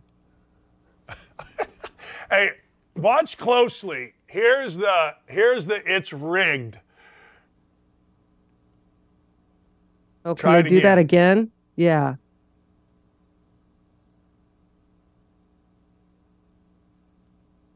Oh, I'm not. I don't know, man. I don't. I don't particularly see it, but uh, you know who we need? We need those guys that do the the bad lip syncing. We need them to do all, that whole yeah. scene. That's what we need them to do because yeah. ultimately he was probably talking was... about he was talking about Harry Styles, I think, and you know that that's probably what it was. I personally think uh, we need George Costanza's girlfriend, who was a I think she was a lip was reader. A lip I think reader? she might have been deaf in one of the episodes. Yeah. All right, I got to bring you into this because I'm having a hard time figuring this out, and you're smart and I'm dumb. Okay. Well, clearly you've made another you, mistake there. Is, Go ahead. Yeah. this is a sociological question. In Memphis, five African American cops kill an African American kid, and somehow this is about racism and white supremacy. Look, maybe it is, and I just don't understand, but can you explain that to me? No, I cannot. No, I cannot. To me, this is about five bad cops. Uh, and uh, I mean, not one of them, not one of them stepping up to prevent something this awful. Um, and it, you would think within five there would be some safety in numbers. Maybe that's what they felt that there was safety in numbers that they could go off on this kid. I don't know, uh, but if anyone, I, it, my husband and I were talking about this. We just knew, we just knew someone was going to find a way to make this about race and white supremacy. Um, folks, if everything is about race and white supremacy, if everything is about race, then nothing's about race. Why do we keep doing this? I, you know, and I, I know someone will come up with a theory about how this is racist, even though you have a black police chief and a, a black victim and five black police officers. Um, I, you know, I, I, I just, I don't, I don't understand why we're approaching it this way. I, I, mean, I do. I get it. There's this. There's this. This feeling right now that everything is about skin color, and I, I, it's it saddens me. We're just basing all our division in this nation on these things, these immutable characteristics of people and I, I, I, it makes me sad. It makes me really frustrated, and it makes me understand how people are so disillusioned right now that they they see one thing, they're told another, and uh, I, I just, I don't get it. I just don't get it. You know what I think? And tell me if you agree with this. Maybe you don't. I think that bringing certain people, most people, that bring race into things like this that are so obviously just bad people doing a horrific thing uh, are looking for something. There is money to be made as a divider. There's money to be made uh, being the guy out in front of a uh, racially motivated I, there's there's something to be gained. You know, divide and conquer is a yeah. saying, but it's a truth, mm-hmm. Right? We try to divide. You know, we've seen CNN ratings go to hell once Trump isn't there. We've seen the more they get into this stuff, people like, get out of here. But it, you know, they need. I think certain people need an element of race to sustain their relevance. I guess is what I would say. Do you agree with that or disagree? Well, I think there are some people who do. I think Al Sharpton's one of them. I mean, he's made it his whole career. I, and I think it's interesting because I've met some really cool people on my podcast and just uh, diving into just finding other people with different points of view from this that think this is a grift, that think this is a way to mold people's minds so that we are divided. Um, and and they're pulling away from it they are seeing clearly they are they are taking themselves out of that po- population now of people who think that that that everything is about social injustice and and racism and sexism and all of it I, I contend to you, and I, would love to do it someday. Just sit down and find and sit, maybe watch an hour of TV or stream for a while and find to you for you all the ways I can be offended, all the ways that any human can be offended, and just sit there and tweet. Oh, I'm watching this show, and let me tell you why this, and and, and this, and I see this, and now this microaggression here, and uh, because you can, you can, but what uh, what about living your life? What about taking some agency? It's as though we're saying that people make no decisions for themselves that the that the the die is already cast when you're born, that your lot in life is set, and you can make no decisions to change that. That you have no agency, no power, no control over your own path. I don't buy it, man. I just don't buy it, and I think it's, I think it's poisonous to preach that stuff. That it is poisonous to preach that. Sorry, you're either the oppressed or the oppressor. There's no in between this is the two groups of people that live in uh, in our society and you know what whites are generally the oppressors I, I it it makes me sick it I, I don't understand what purpose it serves i don't get it and you know if if selling your opinion about that if if selling your rage makes you money then i guess it is a grift i i that's not to say there isn't racism. You and I, Dan, we both know there is. There is sexism. There are all kinds of isms. They're out there. I know it. We all know it. But if I had listened to the first guy who told me to right. stay home in the kitchen bare feet, if I had just said, oh my gosh, and let that define me and, and not taken my own agency and tried to get better, uh, I can tell you all the things I was called, all the name, all the crap.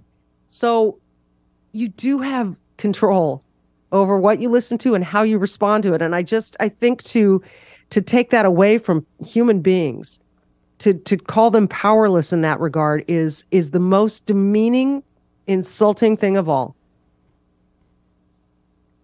see you said what i think you just said it really well right there i got to tell you because I, I, I all right this may get you mad at me, and I don't want it to. I think your view on abortion is you are pro life with most circumstances, right? I, I, I think that's like. I would call myself pro-choice. I would call I would call myself pro-choice, pro-choice with with exceptions. Uh, I don't want to see babies aborted okay. at nine months. Yeah. Okay. Okay, I, I contend this when people tell me, and look, I, I just, this is common sense to me. When people tell me, well, people have control over their bodies or don't or do. There's like 14 different kinds of birth control.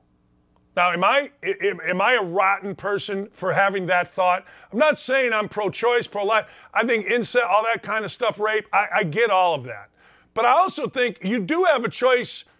before you do what you do, which makes a baby. Yeah. Am I nuts on and- that? Am I wrong? No, you're not. You're not. There are a million ways to prevent pregnancy. There are. But I, I also know that things happen. Stuff happens. Accidents happen. People make mistakes. They are human. And yes, there is the rape and incest thing. Um, I, I, I get that. And that's why I'm not so. That's why I am pro choice because I know things happen. And um, that there are women in the world who in no way, shape, or form are ready to have a baby. And I, I so do I see abortion as a a, way to prevent pregnancy or a means of birth control? No, I don't. I, I, I I would like to think that everyone understands how to prevent, you know, how to how to use birth control and and be responsible. I do not like to see this as the, the, the means for doing that, but I don't think you should keep a woman from making that choice for herself between her and her, her, her doctor. Yeah, I'm sorry to drag you into that. It's just something that No, I, I, it's always- okay. I always like to get. I like to get opinion of smart people, and I, I follow you because you're smart. You're not dramatic. you know what Well, I mean? It's I- not like, every, you know. I mean, I, I don't. I'm not your husband, so I don't know whether you know. I'm just saying externally, you don't seem to be dramatic. You, you're common sense, and and and I like that. Last thing, uh, before I before I let you go, you did this for years. You were on the sideline, biggest game, biggest moments.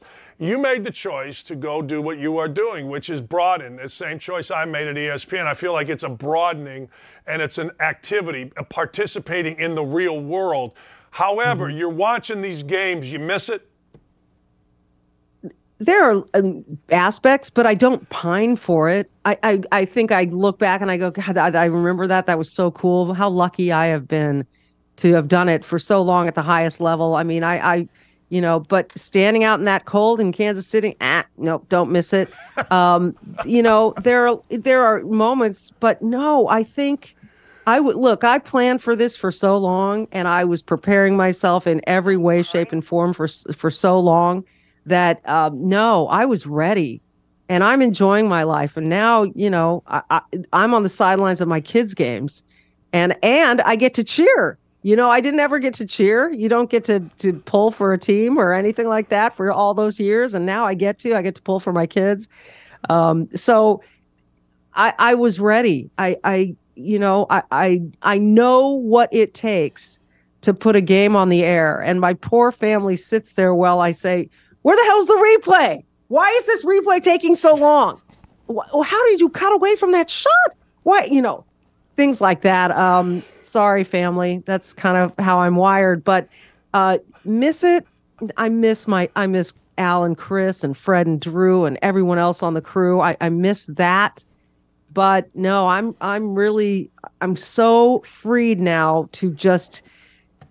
Ah, you know, breathe and and be part of this conversation that I think is so freaking important, Dan. And I, I, I got to tell you, I, it's worth it to me. Me too. Me too. I, I to your point, I had a party. Mike, uh, Tirico, and our two produ- our producer and our director Bart Fox and Scott Johnson came to my house. We had barbecue. We were doing an Indiana Purdue game the next day, and we're in my you know we're watching a game, a football game. I think it was a national championship game at my house. And honest to God, I wanted to punch all three of them. It was like TV with nerds. I can't believe that camera angle. I can't believe they cut to that. Yeah. Can you? But There was a three count there. I'm like, shut up, all of you! Like you're making me crazy here. I know. I, I I maybe need to go watch in another room or not be so involved somehow, or you know, just maybe journal it. I'll just write it down. Camera shot bad, you know, and not let it out of my mouth. But um, I I can't. You know, it, it it's just who you are when you're in television for so long, and and uh, you just you know what goes into it. But for the most part, I thought really well produced games yesterday, entertaining games, especially that second game. Uh, with San Francisco, you kind of knew it was over once Brock Purdy was hurt, and there was not going to be a fourth miracle quarterback for them. It was rough. It was it was too No. bad. I, I I wish that game had played out with Brock Purdy. Whether or not they would have won, I don't think so. But I would have preferred to see him play the whole game. So. Uh, good day of football, and I can't wait for this Super Bowl. That's a pro, ladies and gentlemen. See, a pro does this. She went back to where we started. See what happened there? We started. That's what a pro does right there. Got through all of the other stuff, but we're right back where we started. You're giving me way too much credit, man. Way too much. Sideline Sanity Podcast. People can find it, I assume, wherever they get their podcasts. What's going on Wherever they can. Subscribe, subscribe, subscribe. Thanks, Michele. Thank you so much. Great to see Fun you. stuff. I kept you too long. Kept Ah, you way it's too been long. my pleasure. Sorry about that. My pleasure. I get fast. I love talking to smart people. Actually, if you want to know the truth, I like talking to smart women. I do. That's I love my wife. We sit there and we just have these long talks about sport. I do. I, I just uh, I am America's biggest woman's advocate. Yes, I am. All right, we're going to come back. Stock up, stock down, including, well, Southern. No, I'm sorry, Illinois State basketball. That's right, Indiana basketball. Stock down. You know we're including our president. We'll be right back. We'll be right back. Got to take a short break here. We are rolling with Don't At Me, and you don't want to miss it. Stay tuned. All right, we got stock up and we have got stock down. Stock up, ladies and gentlemen. Let's start with that. You know, when Nick Sirianni left the Colts and he went and became the head coach of the Philadelphia Eagles, his initial press conference was really goofy. He was making goofy faces. A lot of people question his sanity much less anything else. I mean, they question whether the dude was insane or fit or high or drunk or whatever. Well, ladies and gentlemen, guess what? Nick Sirianni, the offensive and tough brainchild all those years when the Colts weren't horrible. They weren't great, but they weren't horrible. Got his head coaching job, and now he's taking the Eagles to the Super Bowl. And I want you to think about that. Here's what he did he owned, ladies and gentlemen, he owned his initial press conference. He owned being a guy that people made fun of. He owned being bad at the press conference. So, guess what? Guess what, ladies and gentlemen? Not only did he own it, he showed it to the players. He showed how, look, I had to get better. I was a clown.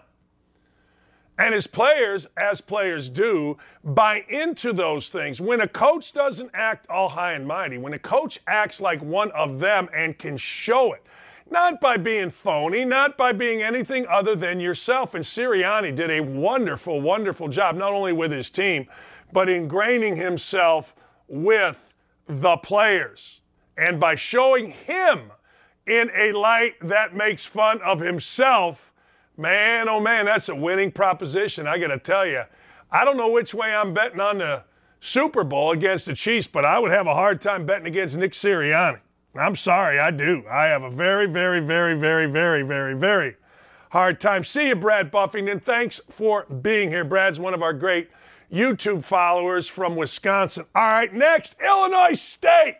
Yes, the Redbirds, ladies and gentlemen, took on the top team in the Missouri Valley. That's right. The Southern Illinois Salukis came in right down the road, is where Southern Illinois was from. Illinois State, with the great Doug Collins, who the court is named after, in attendance. Illinois State, ladies and gentlemen, battling. When they played the Salukis the first time, they were up. Illinois State was three at halftime. They ended up losing. They played this time. They're up three at halftime. They didn't end up losing this time. Got up by as much as 10 in the second half. And man, here came the Salukis. Whap, whap, whap, defense, blah, blah, blah, tie game. And then Seneca Knight happened. Seneca Knight is one of the great players in the Missouri Valley. Boy, did he happen. He hit a three from about here to Carbondale.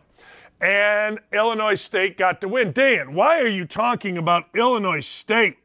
Well, as the great Sean Black, El Presidente, said on our twit on our YouTube chat, the fighting Andrew Dockages. The fighting Andrew Dockages gotta win. They're getting better. We all know that Arch Madness, when it comes around in St. Louis, it's gonna be chaos, and we just hope, for my sake, as much as any, that the Illinois State Redbirds continue, continue to play well. I think I'm going to go to the game Wednesday, which means I won't get home till about one o'clock in the morning. So I'll be tired on Thursday. But hey, look, who cares? Who gives a rat's, right? Nobody cares. I'm ready to go. Uh, Senator BS has got another HR meeting. No. All right, next, Mike Vrabel. We spoke on Mike Vrabel earlier. I meant to send. Mike Vrabel sent me a text. I knew that Mike Vrabel listened to my show. He had told uh, friends of mine. I knew that Mike Vrabel followed me on Twitter. I followed him on Twitter. I'm a big fan of Mike Vrabel. This is going way back. This is going way back to the days of him being at Ohio State, New England, Chiefs, all that stuff. Big fan of Vrabel. Thought the Colts should have hired Mike Vrabel, not Frank Reich. Mike Vrabel knows that this Saturday we are having a fundraiser. It's a concert. We got to sell 200 tickets. We're getting close.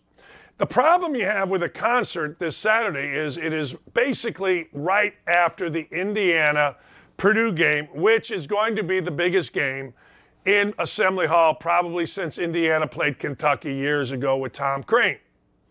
All right, here's the deal. Vrabel sends me a text. The fundraiser is for a bikes program my wife and I do. He says, Hey, Dan, tough one for Ohio State, but I've got this mongoose bike that I want to send. It's in its box, it's brand new. Could you use it at your fundraiser? The answer is yes. My wife and I will put it together. We will have it at the fundraiser and we will auction it off as a gift from Mike Vrabel. If we get as little as $200 for the bike, that pays for another bike for a kid. So, Mike Vrabel, we salute you, Mike Vrabel. We wish you were in Indianapolis. We wish you would come now to Indianapolis. But look, I get it. Boom. There it is, right there. Experience the joy of live music with a mission of helping others. If you want to join, go to Concerts for a Cause or just simply send me, uh, hey, Dan, I want to donate. Just go to my Twitter at Dan Dakich and I will get you all hooked up. We are trying to raise so much money, Van Pastor Man, that we've got to give away too many bikes which there is obviously no such thing as too many bikes. But salute to you, Mike Vrabel. Tony Dungy has helped us before. Mike Vrabel, it's awesome. We thank you. And it was out of the blue. I was working out. Uh, What's her face was kicking my backside on the Peloton. One of those girls was just killing me. I can't remember her name, but she's hot and she crushes me. And I like it. I do. I think I got a little crush on one of them. Eh. Anyway, all right, down, you freaking idiots that are Philadelphia Eagles fan. All right, let's see the first video here of these idiots. This is from our own Joe Kinsey on Outkick. Let's give it a look. Look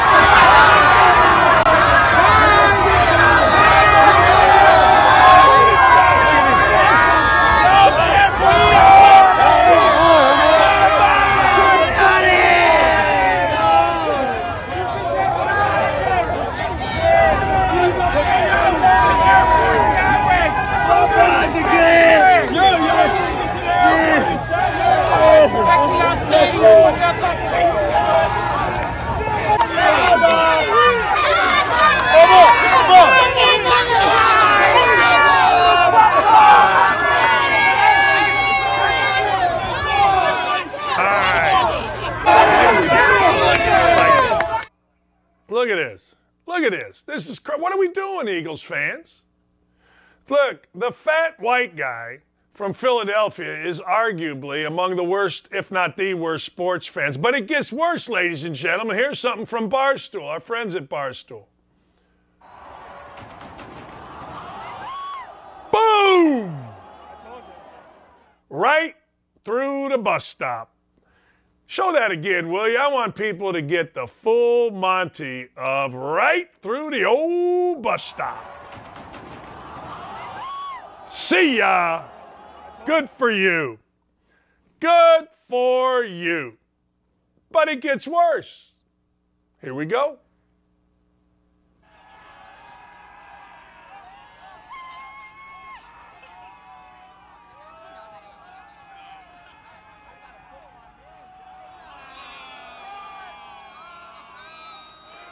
Yeah, just cuff them.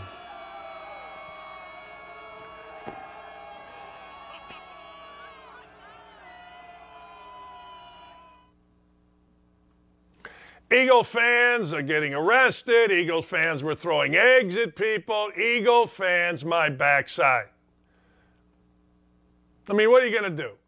I'm glad that Eagle fans are so passionate. In fact, um, I went to an Eagles, I went to the Eagles Stadium, whatever the hell it's called, for the Army Navy game, and everybody worked there was like the most polite human beings alive.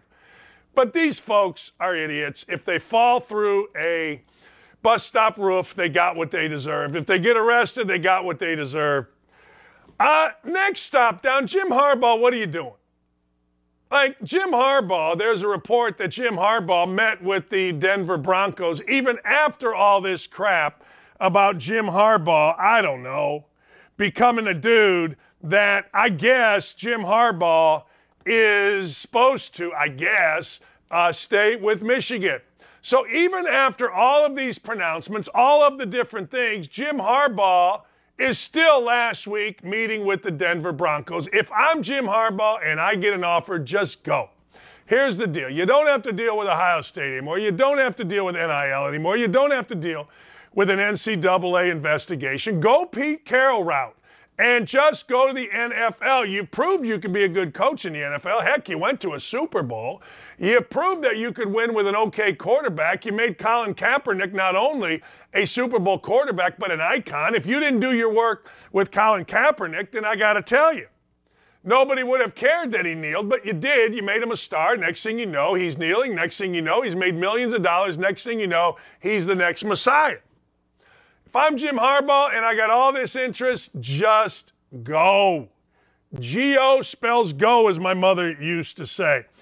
Uh, Carlie Irsay Gordon is one of the owners of the Indianapolis Colts. She is going to be, she is going to be the next owner when Papa uh, Irsay steps down.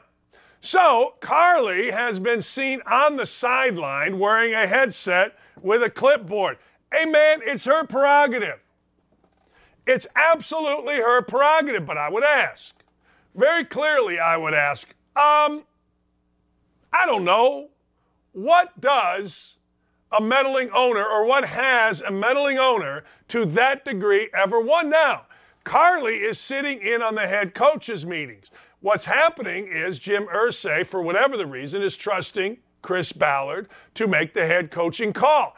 Everybody seems to think that Jim Irsay just wants to get it done and go with Jeff Saturday. I don't know if that's true. They're interviewing 14 different coaches, bringing seven back for a seven interview, and Carlie is involved in all of it. God bless you, Carlie, but let me ask you a question. Name me the owner, other than Al Davis 3,000 years ago. Name me the owner that meddling to this degree in modern football where this has worked. I'll hang up and I will listen. Last thing, Joe Biden. Just just play this video if you don't mind, just because Joe Biden. Just because I've had enough of Joe Biden, go ahead and play the video. Joe Biden every day stock down. We're showing the strength and we'll never falter. But look, the idea, the idea that we're going to send in offensive equipment and have planes and tanks and trains uh, going in with American pilots and American crews just understand, and uh, don't kid yourself, no matter what you all say. That's called World War III. Today, I'm announcing that the United States will be sending 31 Abram tanks to Ukraine, the equivalent of one Ukrainian battalion. Secretary Austin has recommended this step because it will enhance the Ukraine's capacity to defend its territory and achieve its strategic objectives. I remember, I remember when, because of Donald Trump's personality, we were going to get into World War III. I don't know if you remember, but when Donald Trump, because of his personality, we didn't get into World War III. People didn't think he was a fraud. People didn't think that he was anything other than a guy that would defend the United States of America. This idiot continues to contradict himself. This idiot has shown that he really doesn't know what he's talking about when he initially says something. I mean, it's clear if you now have to send tanks, you did not know what you were talking about back then, or you want to start World War III, you want to be involved in World War III. Look, I got to tell you, this is the worst president of our lifetime. and it ain't stopping. Now, people are so stupid that they may not understand that this is the worst president of our lifetime, but that's why we have shows like this. We have shows like this to help you understand presidents, to help you understand what's really going on into the world. That's as clear as it could possibly be. If we sent U.S. troops, military, planes, tanks, uh, you name it, as Biden just said, we are starting creepily World War III. Well, guess what he just did? Did he start World War III? I don't know. If he did, we're all in trouble because you're talking about sending tanks to Ukraine against a country that has nuclear capability. Not the greatest move, at least in my opinion. But I sit here and I talk to you. All I know is this when Joe Biden moves his lips, there is something stupid coming out or there is a lie coming out. That is a fact, Jack. All right, great job so far today. You got one more job, Dylan and Ryan. Get us a Woka dope up here.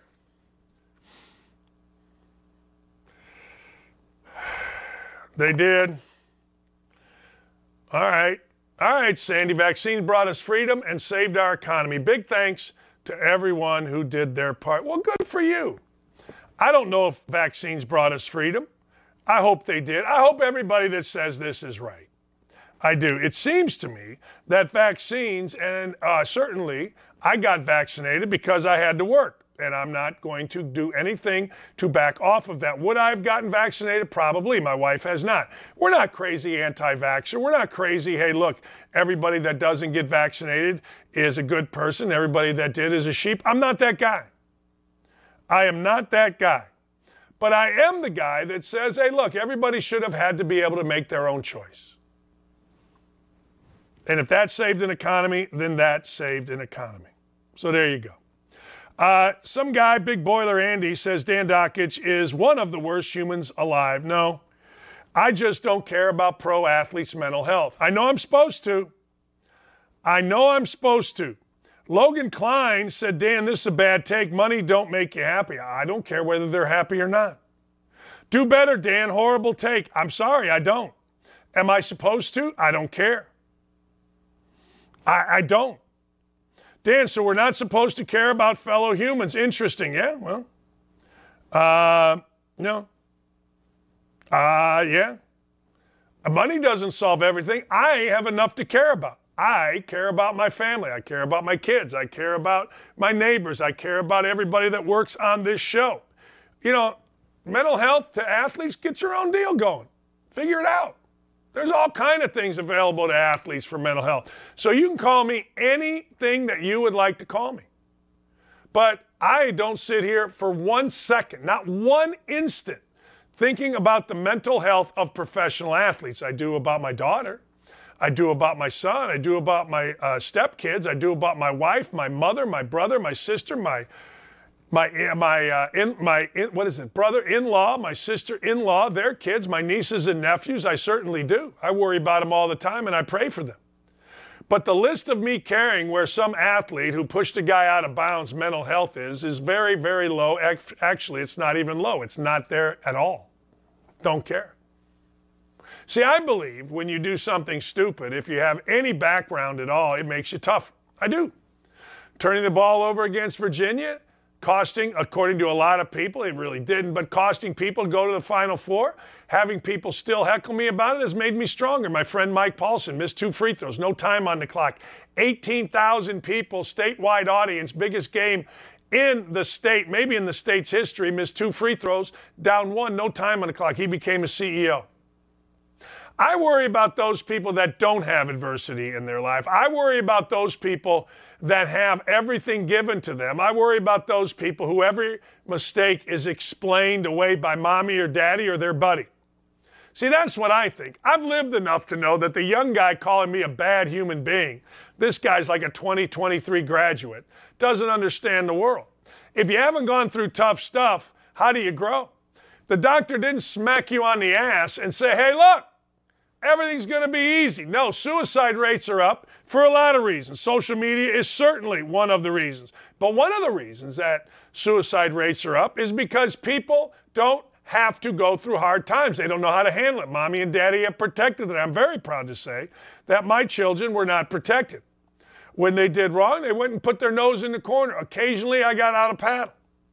They seemed to be just fine. They both had struggles with different things.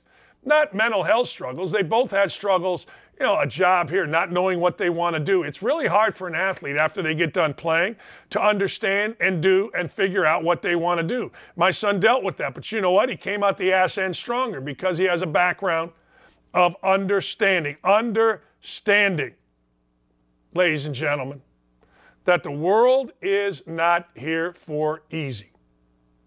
Uh, Leah says, ah, yes, because I too do not care about the mental health of young men who lost their childhood to pro sports pop line and suddenly get skyrocketed wealth and fame, only for their careers to, yeah, I don't, that, good for you, man. Good for you. I do not. And I will take all of the stuff that people want to give me. Uh, so now we are supposed to care. I do not. Uh, Dan, keep yelling. That cloud will respond to you. Yes. Ethan Carter says he's a hockey writer. He says, You're just tweeting BS for fun. No, I don't care. What a shitty ass take from such a shitty human being. Okay, well, call me whatever you want.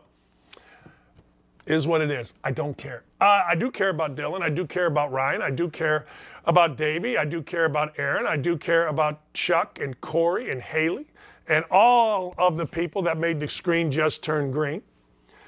So now we're supposed to care. Those are the people I care about, including my whole family. I hope you'll join me in caring about your family more. That'll take care of any of the problems that we have across the country, the nuclear family. All right, see you tomorrow. Thanks for everything. We'll see you.